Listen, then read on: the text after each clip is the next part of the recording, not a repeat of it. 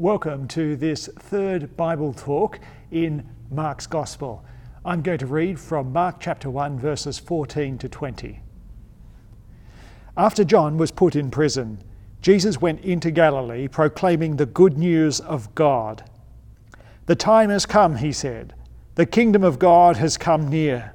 Repent and believe the good news." As Jesus walked beside the Sea of Galilee, he saw Simon and his brother Andrew casting a net into the lake, for they were fishermen. "Come, follow me," Jesus said, "and I will send you out to fish for people." At once they left their nets and followed him. When he had gone a little farther, he saw James, son of Zebedee, and his brother John in a boat preparing their nets.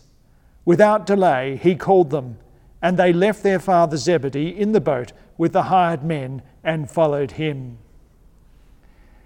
We've already seen so far that Jesus has been announced, that he has been anointed, acknowledged, and approved. He has been announced by John the Baptist. He has been anointed by the Holy Spirit. He has been acknowledged by a divine voice from heaven, and he has been approved for ministry by testing in the wilderness. 1 year after having been baptized and tested in the wilderness, Jesus learns of the arrest of John the Baptist and enters into Galilee, which is in the north of Palestine as it then was, or what is now known as modern-day Israel. We now see Jesus the preacher do two things. First of all, he proclaims, and secondly, he sends. Well, first, he proclaims. Well, Dick Lucas, another preacher, he said, "God only had one son and he made him a preacher." A preacher is someone who proclaims the good news of God. This good news is what we read of in verse 15. "The time has come," he said. "The kingdom of God has come near." A new era in God's plan had arrived. The kingdom of God had come near.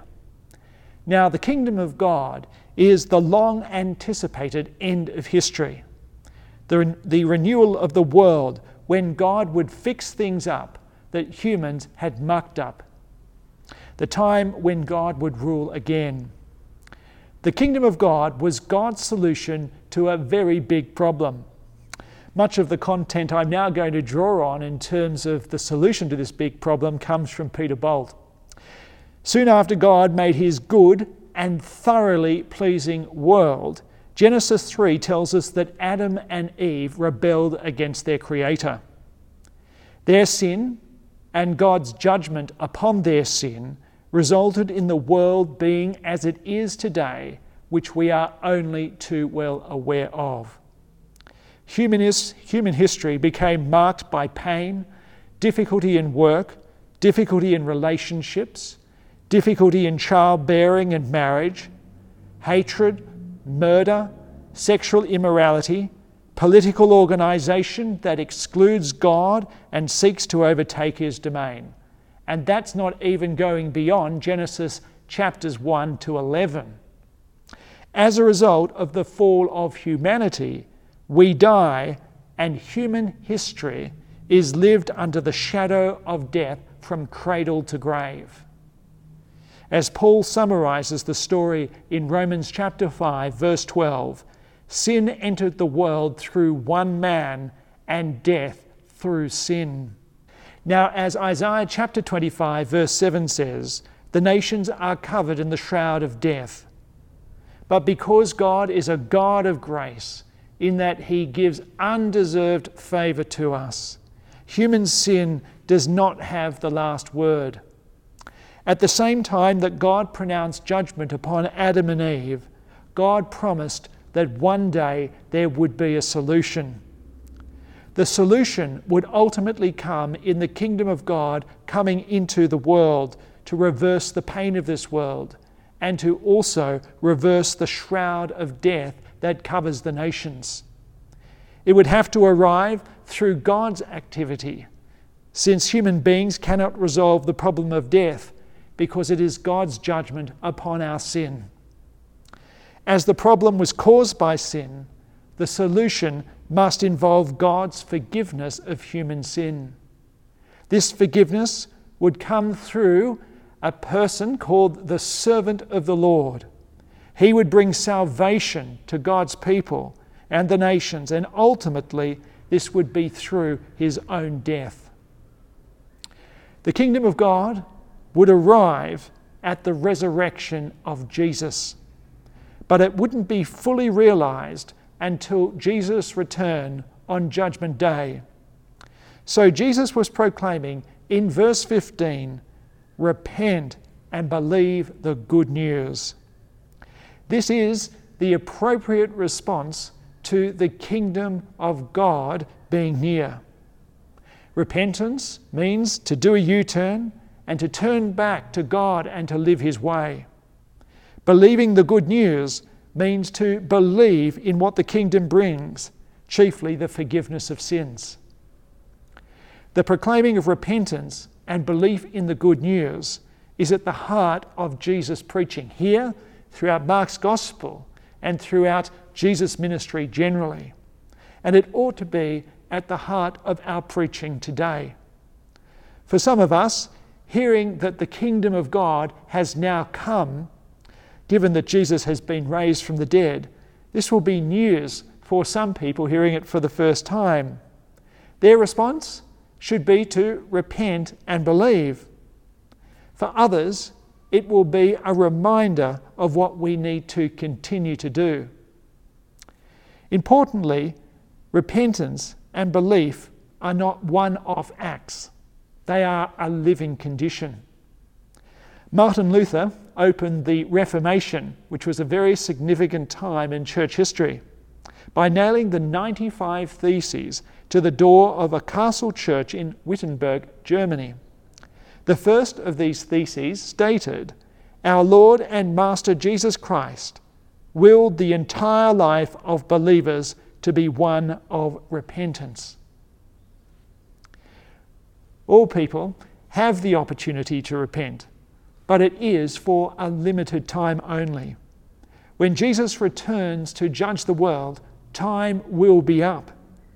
And my great concern is that so many people will be found wanting on that day because they have not repented and believed in the good news of God. So I urge you to seize this opportunity yourself while it is still available. Repent and believe in the good news of God. So, as a preacher, Jesus proclaims. We've seen that. But secondly, he also sends. Let's look at verses 16 to 20 again.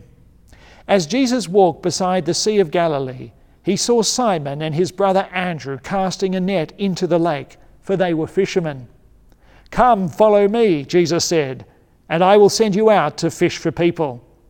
At once they left their nets and followed him. When he had gone a little farther, he saw James, son of Zebedee, and his brother John in a boat preparing their nets. Without delay, he called them, and they left their father Zebedee in the boat with the hired men and followed him." Many would think that this is the first time that Simon, Andrew, James, and John had met Jesus. However, we know that Simon and Andrew had met Jesus in the period of Jesus being baptized and tested in the wilderness and then coming into Galilee. We see this in John chapter 1, verses 35 to 42. "The next day, John was there again with two of his disciples. When he saw Jesus passing by, he said, 'Look, the Lamb of God.' When the two disciples heard him say this, they followed Jesus. Turning around, Jesus saw them following and asked, 'What do you want?' They replied, 'Rabbi,' which means teacher, 'where are you staying?' 'Come,' he replied, 'and you will see.' So they went and saw where he was staying, and they spent that day with him. It was about 4 p.m. Andrew, Simon Peter's brother, was one of the two who heard what John had said and who had followed Jesus. The first thing Andrew did was to find his brother Simon and tell him, 'We have found the Messiah,' that is, the Christ.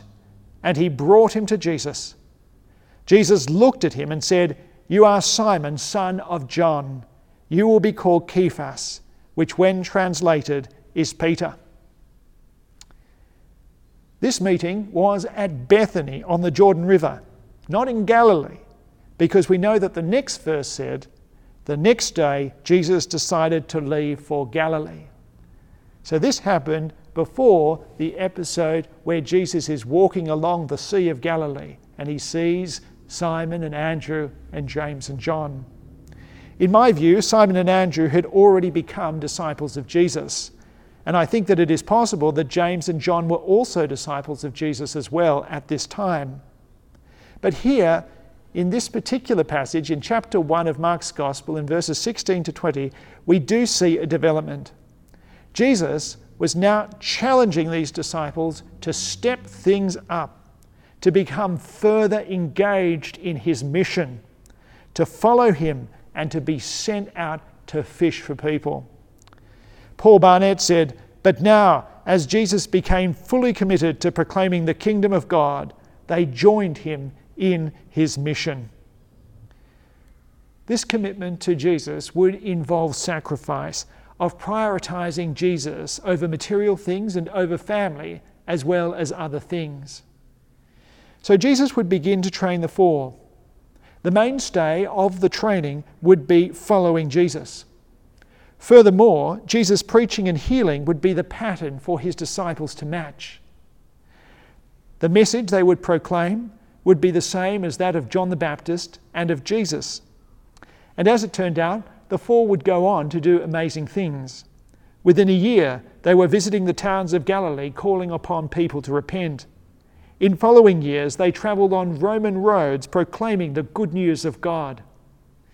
Peter would become an itinerant shepherd to Christian communities in Syria, Asia Minor, Greece, and Italy. Just like the four, we are sent as fishers of people.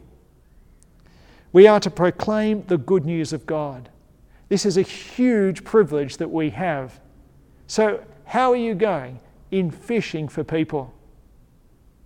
When I was a boy, my brother and I used to go fishing. I occasionally enjoyed it, but he was really keen and he looked for every opportunity that he could go to go fishing. I was occasional, he was serious. Are you occasional or serious in your fishing for people? If we've been failing in this regard, we need to confess our sin to Jesus and to look to the one who ultimately fished for us, Jesus, and recognize what he has done for us. Robert Stein said, "Jesus asks less from his followers than he gives." What does Jesus give? Well, Mark 15 tells us that Jesus was crucified. Mark 16 tells us that he rose from the dead, bringing the kingdom of God with power. When we realize that Jesus died on the cross so that our sins can be forgiven, so that we can enter into the kingdom of God, we cannot help but be transformed and to want to fish for people. The degree to which we realize what Jesus has done for us is the degree to which we will be transformed. Jesus proclaimed the good news of God, and he calls on us to do likewise. Will you join with him in his mission? Let's pray. Dear Father, we thank you for the greatest preacher of all, Jesus. We thank you for the good news he proclaimed and for the rescue that he has performed. Please enable us to fully realize the sacrifice he has made for us, and move our hearts to long to serve him in proclaiming his good news, and in so doing to fish for people. We ask this through Jesus Christ. Amen.